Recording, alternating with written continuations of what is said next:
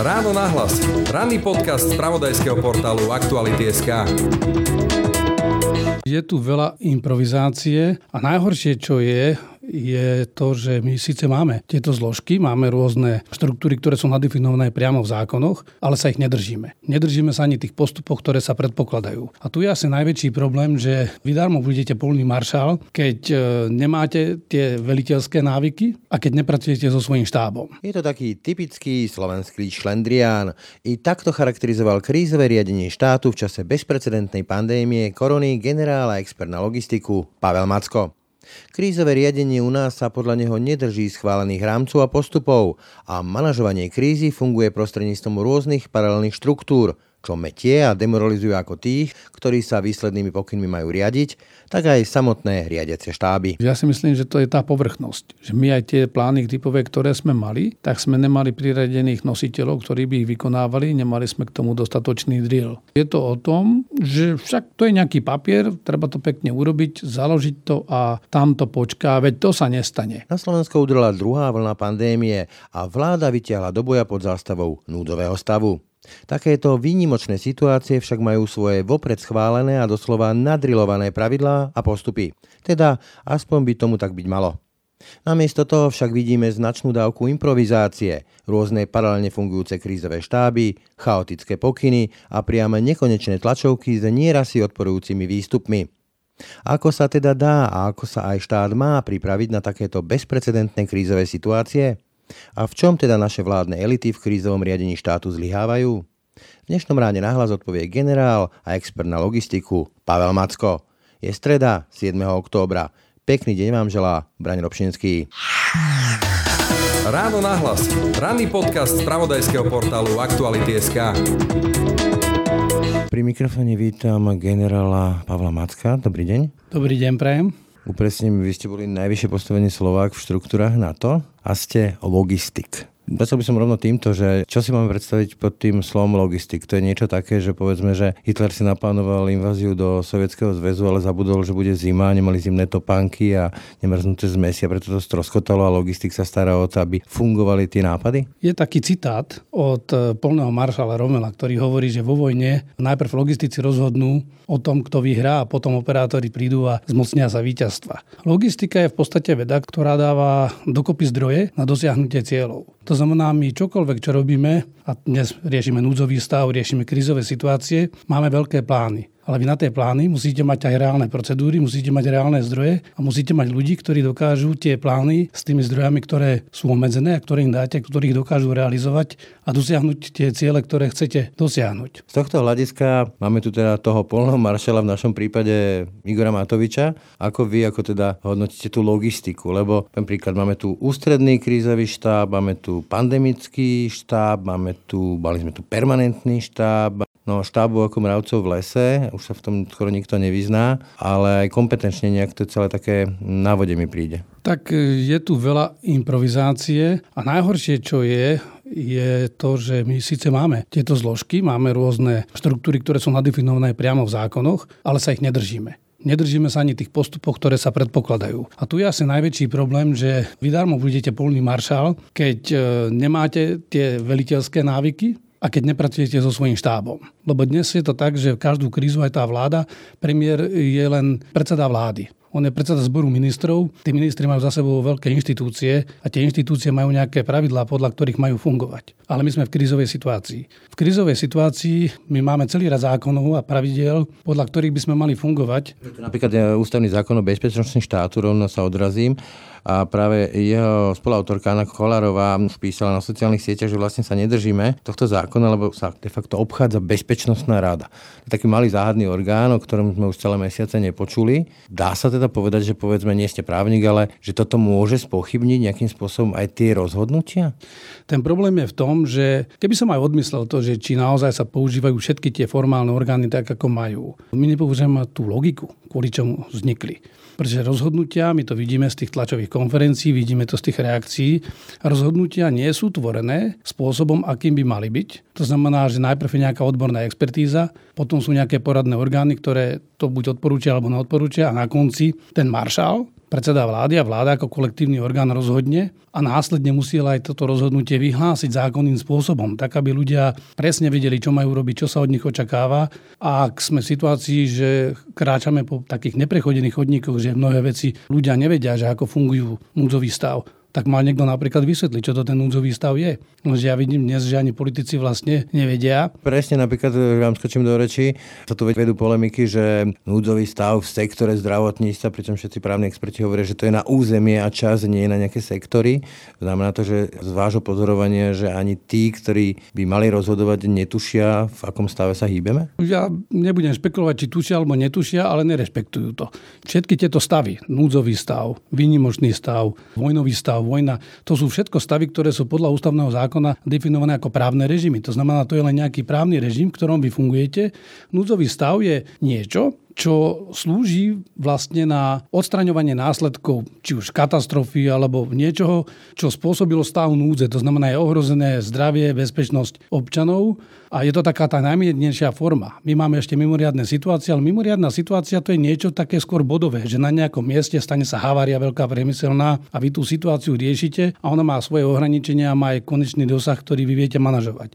Núdzový stav sa zavádza ako právny režim preto, aby orgány verejnej počnú s vládou a končiac okresnými úradmi a ďalšími inštitúciami mohli konať na odstraňovanie následkov tohto núdzového stavu alebo zabrániť pokračovaniu jeho následkov, ochrániť zdravie a životy osôb napríklad. A toto je treba robiť podľa nejakých pravidiel. Ja si tak spomínam, je to už pár rokov, keď sa tu natvičovalo, čo by sa stalo, keby vybuchla jadrová elektráreň alebo nejaká havária v jadrovej elektrárni a odhalilo sa, že vlastne chýba skoro všetko, že neviem, chýbajú komunikačné, záložné komunikačné prostriedky, policajtom chýbajú zábrany na reguláciu, že nikto nevie vlastne, čo má robiť a to je prípad, ktorý sa môže extrémne stať, ale môže sa stať a my na to nie sme pripravení. Ja som vždy mal takú predstavu, že existujú nejaké trezory, v tých trezoroch na tých kľúčových inštitúciách sa otvoria, tam sú presné plány, aké je situácia taká, tak zavolám tomu, ten urobí to a tak ďalej. A ukazuje sa, že nie. Teraz tu máme ten núdzový stav a tiež sa tu vlastne tápa a hľada. Ako je to možné? Ono je to zložitejšie. My máme národný systém krízového riadenia, máme aj nadnárodný, to je pre prípad bezpečnosti a obrany,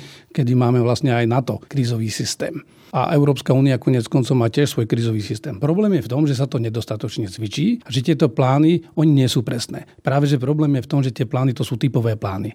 Takže my máme nejaké situačné plány na určité kategórie situácií, ale tie plány treba raz za čas vyťahnuť zo župlíka a spraviť cvičenie, a to je už o tej logistike, kde vlastne vy spravíte to cvičenie po tej úrovni od vlády až dole po nejaký okresný úrad alebo obec, lebo každý z týchto hráčov má nejaké miesto a úlohu v tom systéme. Ale tí ľudia na to nie sú školení, nie sú pripravení. My sme z minulosti zrušili veľa týchto útvarov, ktoré kedysi sa to volalo nejaký útvar bezpečnosti alebo civilnej obrany. Toto všetko už v tých inštitúciách neexistuje. Dám príklad. My sme mali na jar núdzový stav. Núdzový stav skončil začiatkom leta a dneska sme vyhlásili znovu núdzový stav. Ale vlastne, keď sa pozriem na to, že ako sa príjmajú opatrenia a čo sa deje, tak mám z toho silný pocit, že napriek obrovskej snahe Naozaj tí ľudia robia, čo sa dá. Aj vláda robí, aj tie inštitúcie, ale my sme tú letnú pauzu v úvozovkách ako keby nevyužili na to, že sme si naozaj vyťahli tie plány, osviežili si ich, ale rozmenili ich na drobné. Lebo my máme pandemický plán, ktorý sme s veľkou slávou v lete schválili, no ale my síce nevidíme ani jeden z nás všetky tie detaily, ale ani zďaleka podľa toho, čo bolo publikované k tomu plánu a čo sa deje, tak ani zďaleka nejdeme podľa toho plánu. A akože nejdeme podľa toho plánu, znamená to, že v tom pandemickom pláne chýbali, tak povedať, že vykonávacie pre predpisy, aké si manuály, alebo je to šlendrian? Nepovedal by som, že je to šlendrian. Pandemický plán je dobrý, ale to, čo som práve chcel povedať, a to je k tomu smerujete, no vy potrebujete k tomu mať tú reálnu, rozmeniť to na tú logistiku, rozmeniť to na tie drobné, to znamená konkrétne opatrenia a keď to poviem napríklad zdravotnícke zariadenia. Nestačí si iba teoreticky spraviť nejaké plány, že ako pôjdeme zónovať zdravotnícke zariadenia, ale tu sa mal spraviť aj ten minimálne metodický drill. Je jasné, že fyzicky to neurobíte, že neostavíte niektoré oddelenia na nemocniciach, ale mal sa spraviť základný drill počas leta, aby v prípade, že budeme musieť aktivovať ten plán, tak sme vedeli lepšie, kto čo má robiť. Totiž každá krízová situácia, každý krízový manažment, to je zložitý proces, kde vy vlastne vyhodnocujete situáciu, na všetkých úrovniach. Na základe tej vyhodnotenej situácie robíte alternatívy ďalšieho postupu, príjmate rozhodnutia a vydáte tak, jak na vojne. A vydáte rozkazy, pokyny na realizáciu týchto opatrení. A cyklicky sa toto stále točí. To znamená, potrebujete mať niekoľko procesov. Prvý je zber informácií. Potrebujete mať dobré informácie, lebo mať veľa informácií je vám na nič. Vy potrebujete tie informácie, ktoré... Selektovať. Tak, ktoré potrebujete pre to rozhodnutie, lebo mnoho vecí si tí ľudia na nižších stupňoch v nemocnici alebo v nejakom inom zariadení poredia sami. A vy potrebujete vyvažovať tie prvky toho systému, keď vidíte, že niektorý kraj vám padá celý do, do červených čísiel No tak musíte riešiť situáciu, že ako to urobíte. Či budete prevážať ľudí niekam inám, alebo či presuniete kapacity za tými ľuďmi. Na jar sa to urobilo tak, že sa poslali ozbrojené sily a ďalšie záchranné zložky a poslali sa napríklad do osád. To bol dobrý príklad toho, že ako to funguje, že keď si vyhodnotím situáciu, tak hľadám nejakú ekonomiku toho použitia sila prostriedkov, ktoré prisuniem možno tam, kde je kríza, namiesto aby som zvážal ľudí z tej postihnutej oblasti niekam inám a ešte riskoval ďalšie veci. Mne celé toto pripadá, že sme podcenili tú situáciu, že spravili sme super plán, ale nespravili sme tie detaily k nemu. Že podľa vás, e, máme teraz ten pandemický plán, dokonca máme také, poviem príklad, tie červené zóny v nemocniciach alebo červené nemocnice, tie covidové, čo budú, máme to nakreslené, ale keby naozaj prišlo na lámanie chleba a museli by sa použiť, my vôbec netušíme, či to bude fungovať, lebo to nemáme naskúšané? To by bolo podľa mňa silné tvrdenie, lebo my nevieme, čo všetko robili v lete, ale ja môžem čerpať len z tých informácií, ktoré mám, ktoré máme želkami robí koniec koncov v zdravotníctve a ani zďaleka to všade nie je tak, ako by som si to predstavoval, pretože my sme predsa vedeli, že tá druhá vlna môže prísť. To znamená, mohli sme robiť ďaleko viac z hľadiska tej metodiky, takých tých praktických postupov a nadrilovať si niektoré klasické situácie, ktoré môžu nastať. Ja vychádzam povedzme už len z toho, čo povedal pán doktor Vysolajský, člen toho štábu na jar, že keď skončili tie čísla, všetky tie jarné chaosy okolo pandémie, tak prestali školiť vlastne tých lekárov na plúcnu ventiláciu, ako keby nečakali druhú vlnu. Presne toto som mal na mysli. Jednoducho vy sa v stave, keď e, ešte máte čas a je kľud, a máte nejakú mieru pravdepodobnosti, že niečo môže prísť, tak vy sa pripravujete na tú situáciu. Pozrite sa, my máme hasičov, ktorí sa necvičia na konkrétny požiar, ktorí sú stále pripravení, sú v pohotovosti. Máme záchranárov, ktorí sú stále pripravení a nevedia, či zajtra pôjdu do hora alebo pôjdu z paneláku niekoho vyťahovať zo spadnutého, ako sme videli v Prešove.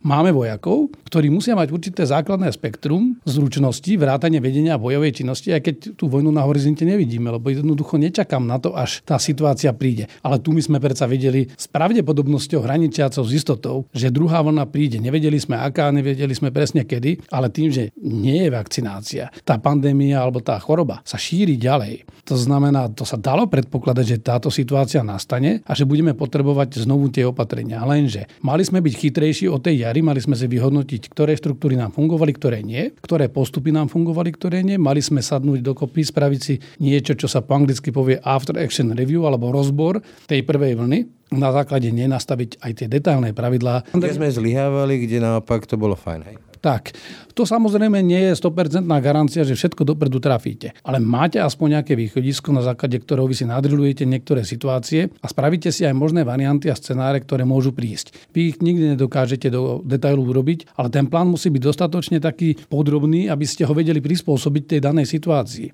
Druhá vec je napríklad, že ako nám fungujú tieto zložky. A to naznačila pani Kolárová v tej reakcii na môj článok, kde ona hovorí, že my sme zriadili niektoré zložky, dokonca sme vyhlásili teraz núdzový stav Máme ústredný krizový štáb, ktorý je zadefinovaný v našom právnom poriadku, že ako funguje. Bezpečnostná rada z toho bola vynechaná. Ja nehovorím, že musí každý deň zasadať. To je aj na margo tých rôznych ponosov opozície dnes Roberta Fica a Kotlebovcov, že ako sa tu porušujú všetky práva. Vôbec to nie je pravda. Jednoducho núdzový stav je právny režim, ktorý otvára len priestor na opatrenia a netreba pri jeho vyhlásení vyhlásiť aj všetky opatrenia, lebo vy neviete, ako sa situácia bude vyvíjať. Veď to presne ten zákon tak predpokladá, že máte teraz režim a v tom režime režime, príjmate opatrenia podľa toho, ako tá situácia. V zjednodušenom e, režime to môžem prijať.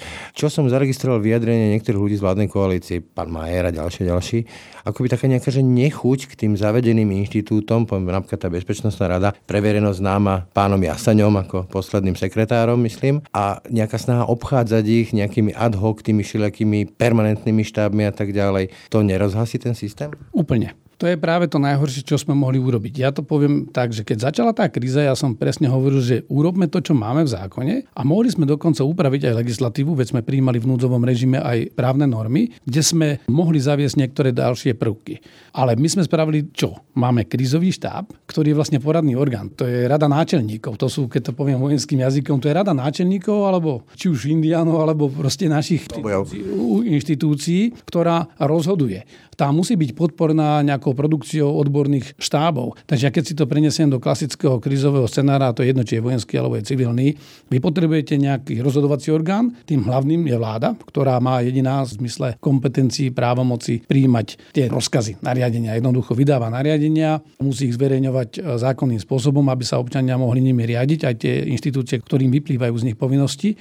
Máte k tomu krízový štáb, ktorý je vlastne len ten štáb, ale to už je na úrovni toho boardu. To je ako keď máte vo firme, máte to predstavenstvo. Toto je ten krízový štáb pre tú krízovú situáciu. Náš systém predpokladá, že nad ním je ešte bezpečnostná rada, ktorá naozaj odporúča, že či napríklad vyhlásiť núdzový stav. Toto odporúčanie malo ísť z bezpečnostnej rady. Nešlo, ale dobre, vláda to mohla obísť, mohla konať okamžite. Ale to, čo vzniklo ako permanentné štáby, to bolo možno, čo nám chýba v tom systéme toho krízového manažmentu, že vlastne nemáme ako keby také stále situácie situačné centra. My potrebujeme aj na úrovni štátu vybudovať nejaké národné situačné centrum, ktoré vlastne dokáže byť tak, že v nejakom malom počte funguje permanentne a keď je kríza, podľa toho, aký je charakter krízy, tak... rozšíri. Čiže inými slovami, keď to zhrniem, povedzme aj tá v úvodovkách Pirátčina zriadiť takéto tieto permanentné štáby bola dobrým krokom, ale po tom jarnom pnutí, keď nebol čas vlastne na nič, malo prísť v lete jej úprava do nejakého zákonného rámca, aby sa mohla stať takým tým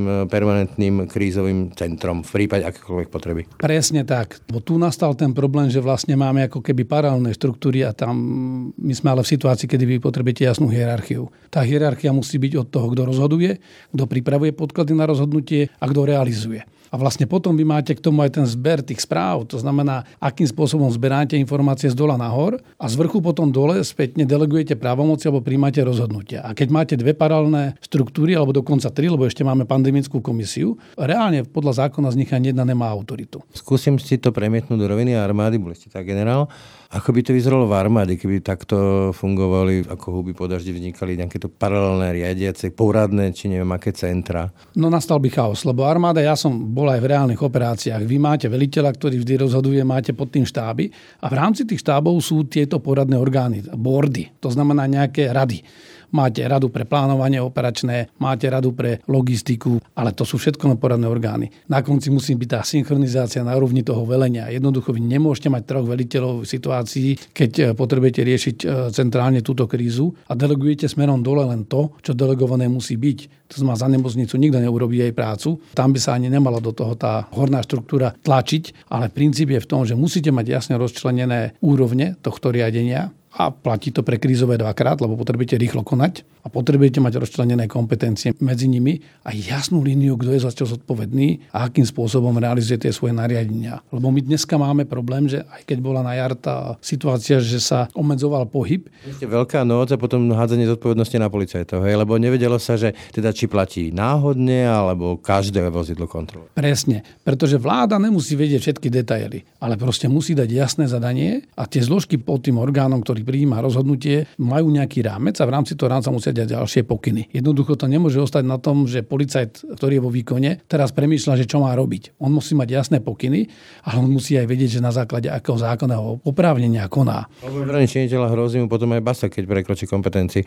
Hovoríte chaos? Mne to potom implikuje, že z chaosu vyplýva demoralizácia mužstva. Spomínate príklad tej Veľkej noci a policajtov, ktorí môžu mať potom obavy zasahovať alebo naopak robiť to, čo robiť majú, lebo netušia, čo robiť majú. Alebo aj keď vidíme tie nekonečne siahodlé tlačovky, kde na začiatku niečo odznie a o dve hodiny už to odznie trošku inak. Nerozkladá to potom aj tú morálku mužstva, nazvem to takto? Takto, my nie sme ešte v takom štádiu chaosu, ale samozrejme to, čo sme sa bavili, je o tom, že ak sa nedodržia tieto princípy, tak sa blížite k tomu chaosu a jednoducho vznikajú situácie, kde vôbec nie je jasné, čo sa chce a čo sa má dosiahnuť. Áno, rozkladá to, no to nerozkladá len morálku toho mužstva, no to rozkladá aj morálku tých štábov. Pretože tie štáby majú potom pocit, že ich vstup nebol vypočutý. Ja som cestou sem si čítal tiež e, ponosy viacerých ľudí, ktorí vlastne hovoria, ako keby neboli ich odporúčania prijaté ono je to tak. Nikdy nepríjme ten rozhodujúci orgán všetky vaše odporúčania, lebo tá zodpovednosť je na ňom. To znamená, v tomto prípade treba dať kredit aj tomu premiérovi a vláde, že jednoducho príjme rozhodnutia, ktoré možno nebudú ani dobre so stupom času, ale dôležité ich prijať. Ale prijať ich jasne a dať z toho potom vyplývajúce jasné pokyny smerom dole, aby každý vedel, čo má robiť. To, že sa časom ukáže, že niektoré opatrenie mohlo byť inak,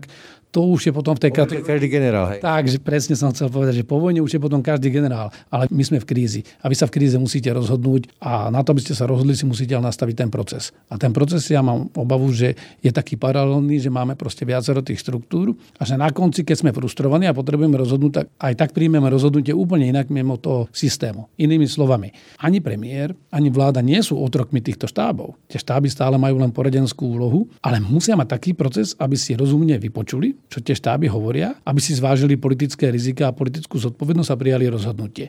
Presne to funguje aj v týchto vojenských systémoch. Ja keď som prišiel do NATO, tak veľký rozdiel proti východnému a západnému systému bol v tom, že na západe je ten proces ako keby podriadený štábnej práci. To znamená, veliteľ je povinný vypočuť si ten štáb, on mu dá briefing na rozhodnutie, kde mu dá niektoré alternatívy ďalšej činnosti a veliteľ rozhodne vyberie niektorú z nich, alebo dokonca povie, viete čo, prepracujte to a z jednotky a z dvojky mi urobte kombinovaný variant. Ale tieto prepočty, tie štábne kontroly, tie kontroly toho, či je to realizovateľné, či to nie je nezmysel, toto sa musí urobiť. Kdežto taký ten direktívny systém je taký, že najprv rozhodnem a teraz... Podám eh, alibi. Čiže to je... Že urobte to, aby mi to vyšlo. To je to, čomu sa hovorí štábna kultúra, hej? Presne tak. A štábna kultúra to nie je vojenská vec, to je vec každej organizovanej zložky. Nám chýba. Ja si myslím, že sa máme čo učiť a poviem príklad. Dnes zverejnila vláda, alebo minister financí, víziu Slovenska a vlastne ten strategický plán. Je to perfektná knižka, sú tam dobré myšlienky, je to dobrá vízia, robili to odborníci, preto si ani netrúfnem povedať, že by to bolo zlé, lebo kolegovia mi hneď povedia, že čo do toho rýbem. Ale otázka moje je, toto je pekná vízia, ktorá ale nemá za sebou žiadnu identifikáciu zdrojov a preto sa teraz bavíme o tom, že čo z toho vyberieme. Čiže vlastne, že kto bude realizovať tie vízie v nej obsiahnuté, za aké peniaze a tak ďalej. Hej? No ja keď to veľmi stručne poviem, tak to je o tom, že vlastne, ak by to mal byť strategický plán, plán. Tak predsa teraz musí niekto povedať, že toto je vízia, to je nejaký ten kvalitatívny stav, kam chceme smerovať. Z toho treba samozrejme vypustiť tie domáce úlohy, ktoré si tu 15, 20, 30 rokov nikto nesplnil. To znamená, chceme robiť niektoré reformy a to nám aj Európska únia dala najavo, že prepáčte, ale to sú vaše domáce úlohy, ktoré ste si zanedbali, za to sa nebudú dávať peniaze. Každé opatrenie stojí peniaze, ale vy hľadajte strategickú víziu a k tomu strategický plán. A ten plán to je, aké mám ciele, aké opatrenia budem príjmať, ale aj aké merateľné ukazovatele. To znamená, keď poviem, že chcem zmeniť školstvo a teraz tam píšem krásnu kapitolu o tom, čo všetko, ja chcem vidieť jasné merateľné ukazovatele. Tie samozrejme nebudú také, že presne dám v tabulkách, koľko maturantov vyprodukujem, koľko vysoko. Si viem odkontrolovať, či sa splnilo. Presne tak, aby som si vedel v priebehu realizácie toho plánu, keď utratím niekoľko miliard, sa vrátiť späť a povedať si, že približujem sa k tomu cieľu, ktorý je pekne popísaný v tej vízii, alebo sa k nemu nepribližujem. Poviem príklad, keby bola spoločnosť Apple alebo ktorákoľvek iná, aby sme nerobili reklamu. Hoci ktorá technologická alebo výrobná spoločnosť, keď robí strategický plán, tak nemá len víziu, že chcem byť ako Elon Musk, že budem mať elektrické auta a budem ich posielať aj na obežnú dráhu okolo Slnka, ale má presne konkrétny plán, aké peniaze si môže dovoliť investovať, v akom časovom horizonte, kde bude zháňať sily a prostriedky a ten plán potom aj koriguje podľa toho, ako sa mu situácia vyvíja. Toto ja zatiaľ v tejto stratégii nevidím. Myslím, že tam bude čas do konca apríla vlastne uzavrie to celé. Ale sme v situácii, kde aj opozícia volá volá po diskuzii a my vlastne sme dali peknú víziu, ktorá sa spochybniť nedá. Podľa mňa rozumný človek by proti tomu nemal nejaké zásadné argumenty, ale presne mi chýba to, že dobrá, čo z toho teraz vyplýva, čo budeme teda robiť. Budeme stavať internet, ktorý dáme občanom zadarmo napríklad. To som si vymyslel. To znamená, toto sú strategické rozhodnutia, ku ktorým treba dať aj tú cenovku a treba dať aj časový rámec a povedať aj, kto za to bude zodpovedať. Toto mi zatiaľ v tom pláne chýba. Toto isté platí ale aj pre krízové riadenie, len krízové riadenie to je tak strategické riadenie v instantnej podobe. Jednoducho musíte veľmi rýchlo rozhodovať a môžete sa aj pomýliť, ale hlavne musíte niečo rozhodovať, lebo ako náhle nekonáte, tak systém sa začne hýbať e, všetkými smermi sa. Entropy, hej, to je zákon, e, druhý termodynamický zákon, že ak sa niečo nevyvíja, tak sa rozpadá. Keď sa vrátim teda k tejto krízovej situácii, krízovým situáciám, ktorých v podstate sa hýbeme od volieb, a to nie je kvôli politike, ale myslím kvôli pandémii. Podľa vás ten do určitej miery chaos a improvizácie je dôsledkom toho, že do systému, do vlády prišli ľudia, ktorí nemajú skúsenosť s riadením, s vládou, ktorí aj sami sa do veľkej miery hrdia tým, že sú trošku taký, že antisystém, že sú takí, že improvizátori, alebo je to viac dôsledkom toho zanedbania štátu, vidíme to vlastne vo všetkých oblastiach za posledných 12-13 rokov bývalých vlád. Ja si myslím, že to je viacero faktorov. Prvý faktor je, že tá kríza v tomto rozsahu nikto nepredpokladal, aj napriek tomu, že teoreticky my sme ju mali popísanú. A nie len my, ale aj všetky krajiny, ale ako zaskočení touto krízou boli všetci.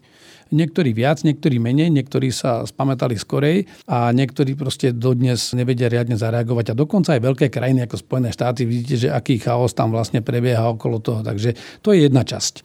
Jednoducho, žijeme v takej rýchlej dobe, kedy strategické rozhodnutia ako keby neboli populárne a príprava na nejaké strategické situácie ako keby nebola populárna a žijeme v takom okamžitom meraní prieskumov popularity politikov a politici podľa toho reagujú a prispôsobujú sa publiku. Nepredkladajú hľadajú víziu. A tým pádom sme narazili proste v tejto kríze, že boli sme nepripravení. Druhá vec je, ste naznačili, že ten štát naozaj zanedbával. Jednoducho my sme išli za posledných, to nie je len, že 12-15 rokov, ono je to dlhodobo, ale tých 12-15 rokov je typických, že aj tá sociálna demokracia, ktorá... Rozklad štátu, poviem to takto otvorene. Súhlasím. Lebo v podstate oni, napriek tomu, že by logika veci hovorila, že lavicová strana by mala vlastne štát pozilňovať, lebo to tak politologicky aj im vychádza, tak oni ten štát rozkladali, lebo jednoducho spravili si z neho dojnú kravu a vyberali si z tých opatrení štátu len to, čo sa im hodilo. Výsledkom bolo to, že štát bol neefektívny a aby ste ušetrili peniaze, tak sa začalo šetriť na tých opatreniach, ktoré ako keby nie sú také hmatateľné, lebo vy vytárate... Presne, lebo vy robíte strategické zásoby, tu nikoho nepoteší. To, to ide na billboard, áno. Presne. To znamená, toto sa odkladalo, podceňovala sa policia. My máme síce veľkú policiu, ale otázka je v akej štruktúre a aké úlohy plní. Naviac sa politicky ovládla, podceňovali sa ozbrné sily, podceňovali sa ďalšie záchranné zložky. V tých strategických zásobách sme mali všeličo, ale to, čo potrebujeme, tam zväčšia nie je. Jednoducho, ako keby štát si povedal, toto ma teraz nepáli a ľudia chcú teraz niečo iné, tak musíme im rýchlo dať niečo iné. To viete, čo pripomína? Ten slávny Titanic. Tiež tam povedali, že tie záchranné člny patia tú palubu, nevyzerá to dobre, tak budeme ich mať menej a potom strašne chýbali. Je to dobrý príklad, aj keď neúplne sedí, ale, ale áno. Ako filozoficky alebo mentálne to je asi v tejto polohe, že jednoducho, ja si pamätám tú dobu, keď nás ministerstvo financí kritizovalo na obrane, že máme veľké zásoby. A ja hovorím, ale ja nie som výrobná firma, ktorá produkuje zisk ktorá musí udržiavať cash flow. Moja efektívnosť a úspešnosť ako človeka z bezpečnostnej zložky, ktorá je pre tú zlú situáciu práve je v tom, že mám tie zásoby a mám schopnosť ich použiť v situácii, keď tá situácia príde. Keď proste kríza nastane. A keď tá kríza nenastane, je jasné, že sú to ako keby mŕtvé peniaze. No len teraz sa ukazuje, že čo je lepšie. Mať mŕtvé peniaze, ktoré vy keď dobre nastavíte systém, tak ich viete recyklovať. Vy ten materiál, ktorý je aj v tých zásobách, viete dostať dostať do obehu na lepšiu prípravu, výcvik, napríklad muníciu viete už spotrebovať. Buďme radi, že nemusíme spotrebovať muníciu vo vojne. Jednoducho o tom tá príprava je. No ale to je vždy o tom balanse medzi tým, že čo chcete. Chcete mať mŕtvé peniaze alebo mŕtvych ľudí. Pretože ak nie ste pripravení na krízu, tak sa na konci môže stať, že vám ľudia zomierajú alebo sa im poškodzuje zdravie, poškodzuje sa ekonomika, preto lebo sme neboli pripravení na to napríklad, že, že nám môže na pár týždňov vypadnúť dodávka plynu alebo ropy. Lebo aj to je o krízovom riadení štátu. No a tá tretia časť aby sme dopovedali tú otázku, vy ste sa pýtali o tej pripravenosti. Áno, bohužiaľ sa nám dostalo príliš veľa ľudí, aj ktorí nemali páru, proste prišli z iného prostredia a riadiť štát to nie je riadiť jednoduchú firmu, ktorá má nejaké úzke portfólio, aj keď ani jedno nie je ľahké. Ale štát je proste zložitý mechanizmus, má veľa zákutí, má veľa inštitúcií. A bežať lega artist. Musí to bežať lega artist a to je veľký orchester. A ten orchester tam, aj keď budú všetci vedieť hrať, každý na svojom nástroji, musia vedieť spraviť skupiny nástrojov a musí byť na tým dobrý dirigent, ktorý udrží, že to je aj harmónia že to nie je nejaká kakofónia, že to proste každý hrá dobre a to ešte neznamená, že to dobre znie. Toto je vlastne úloha týchto manažerov štátnych. No a my sme v situácii, kedy vlastne my musíme ešte zložiť aj tú partitúru. Jednoducho, toto je niečo, s čím sme sa nestretli doteraz v takomto rozsahu a musíme na to reagovať. A to dobre. si vyžaduje dobrý štát. Hovoríte niečo, čo vlastne zaskočilo všetkých tá pandémia korony. A aj vyspelé štáty. Znamená to, že na to sa nedalo pripraviť, alebo je možné sa pripraviť aj na takéto situácie v tom modelovom rámci, aby sa eliminovali alebo znížili tie možné straty, ja teraz nemyslím len na životoch, ale vôbec odkladná zdravotná starostlivosť a neviem čo všetko ďalšie. To druhé platí. Jednoducho ja si myslím, že teraz po tejto kríze sa všetci poučia a príjmú také opatrenia, ktoré budú smerovať k tomu, aby sme boli viacej pripravení. Vy sa nikdy neprepravíte na 100%. Ja aj vo zbrojených silách som hovoril, že vy sa predsa nemôžete cvičiť na konkrétnu situáciu, lebo tá nikdy taká nebude. Vy potrebujete mať určité spektrum spôsobilostí, schopností a nejakú, ja tomu hovorím, flexibilitu, adaptabilitu a agilnosť. Flexibilitu na to, aby ste vedeli sa odkloniť od toho základného plánu a vedeli si tú situáciu vyhodnotiť a prispôsobiť sa. Adaptabilitu, aby ste vedeli prejsť aj do iných úloh. To znamená, mali sme ozbrojené sily, ktoré sú určené na boj, ale vieme ich použiť aj pri takejto situácii. Dokonca môžeme upraviť aj napríklad niektoré pravidlá a mohli sme dať vojakov práve na to plánovanie ktorí sú dobrí, lebo ono na konci je jedno, čo dáte ako krabičky do vstupu toho plánovacieho procesu, ale to plánovanie v nemocnici to sú experti, ktorí v prvom rade sú každý na svojom mieste, akože na svojom oddelení je super chirurg alebo super internista. Čiže inými slovami, vyzerá to tak, že sa štáty budú musieť aj Slovensko nastaviť na takú dobu neočakávaných prípadných možných kríz, ako je prvá vlna, druhá vlna, tretia, štvrtá, neviem ktorá a mať tie rezervy a plány oveľa precíznejšie, než v tej dobe, keď sme si mysleli, že také veci sa nedejú? Jednoznačne.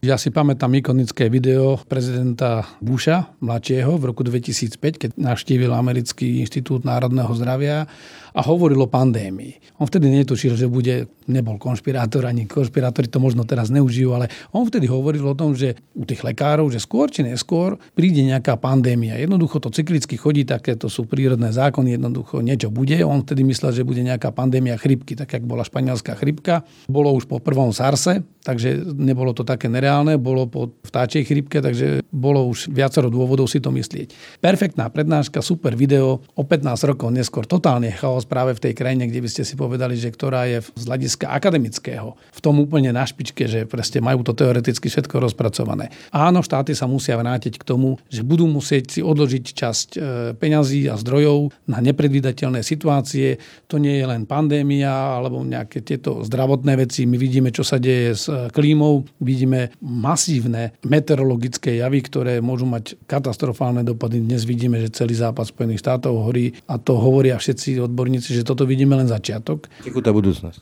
Tá budúcnosť je tekutá, veľmi ťažko uchopiteľná a jediné, čo môžu aj štáty urobiť, je byť flexibilný, adaptabilný a agilný. To znamená, to agilné je aj byť schopný rýchlo konať. Na to musíte mať permanentné štruktúry, ktoré viete potom rozvinúť do plnej sily a krásy, keď taká situácia nastane. A priberáte tam tých odborníkov, ktorých potrebujete. Čo teda podľa vás z tohto logistického krízového riadenia odhľa korona o Slovensku? Kde sme mali tú najväčšiu achilovku? Ja si myslím, že to je tá povrchnosť. Že my aj tie plány typové, ktoré sme mali, tak sme nemali priradených nositeľov, ktorí by ich vykonávali, nemali sme k tomu dostatočný drill. Ja som dokonca ešte, keď som kandidoval v rámci politiky, tak som hovoril, že musíme mať nielen jednotný systém krizového riadenia štátu so všetkými zložkami, ale že ho musíme aj pravidelne precvičovať. No o pol roka neskôr sme v tej situácii, že to naozaj vidíme. Takže musíme si nastaviť tie pravidlá a musíme venovať čas a úsilie tomu, aby sme aj ľudí na toto pripravovali. Brať to vážne. Brať to vážne. Čiže keď e, to zhrniem, tú výčitku vašu do svojho vyjadrenia, že taký typický slovenský šlendrián, budem ďaleko od pravdy? Nie ste dosť blízko pravde, že jednoducho je to o tom, že však to je nejaký papier, treba to pekne urobiť, založiť to a tam to počká, veď to sa nestane lebo teraz máme tento problém, tento problém. Ono je to také nepríjemné. To je ako aj na dome, keď robíte, že sú veci, ktoré odkladáte stále a ono vás to dobehne. Jednoducho štát má niektoré funkcie a tu je ten rozdiel medzi privátnymi firmami a štátom. Štát nemôže ísť na maximálnu úsporu a maximálny zisk to znamená za každú cenu len sa niekam posúvať dopredu. Štát musí myslieť aj na tieto krízové situácie mať stabilitu. Lebo keď jedna firma skrachuje, tak buď zákon o konkurze a vyrovnaní sa s tým vysporiada a štát sa postará o tých nezamestnaných, sociálny systém alebo sociálna sieť ich zachytí. No ale štát to je celá krajina. Ľudské osudy. Tak to sú ľudské osudy a to je stabilita toho systému, lebo štát nemá niečo také, že je zákon o bankrote štátov, že prídu teraz iné krajiny a budú nás zachraňovať. Jednoducho my musíme mať zadné vrátka aj na takéto situácie pripravené. Ja si pamätám izraelského ministra obrany, ktorý keď tu raz bol na návšteve a pýtali sme sa ho počas diskuzie, že koľko dávajú peňazí na obranu a aké opatrenia príjmajú a Ehmund Barak povedal jednoduchú vec nášmu ministrovi obrany, že viete, pán minister, ja žijem v priestore, kde mám len jednu šancu. Ja pri obrane našej suverenity a bezpečnosti mám len jednu šancu, nemôžem brať riziko, že tá druhá šanca už nepríde. To znamená, robím všetko preto a také opatrenia, aby som uspel, keď nejaká kríza príde. Toto my tiež potrebujeme v primeranom rozsahu. Je jasné, že nemôžeme sa pripraviť na všetko a dať na to neomezené zdroje, lebo potom si zastavíte akýkoľvek rast. Ale myslíte si, že žiadna kríza nepríde, je nihilizmus. Toľko generál Pavel Matko, ďakujem za rozhovor. Ďakujem pekne pekný deň prajem. Ráno nahlas. Ranný podcast z pravodajského portálu Aktuality.sk. Tak, to bolo z dnešného rána na hlas už naozaj všetko. Aj tento rozhovor vznikol i vďaka vašej podpore. Ak sa vám podcasty Aktualit páčia, môžete nás finančne podporiť na našom webe prostredníctvom služby Aktuality+. Pekný zvyšok dňa a pokoj v duši praje. Braň Robšinský. Všetky podcasty z pravodajského portálu Aktuality.sk nájdete na Spotify a v ďalších podcastových aplikáciách.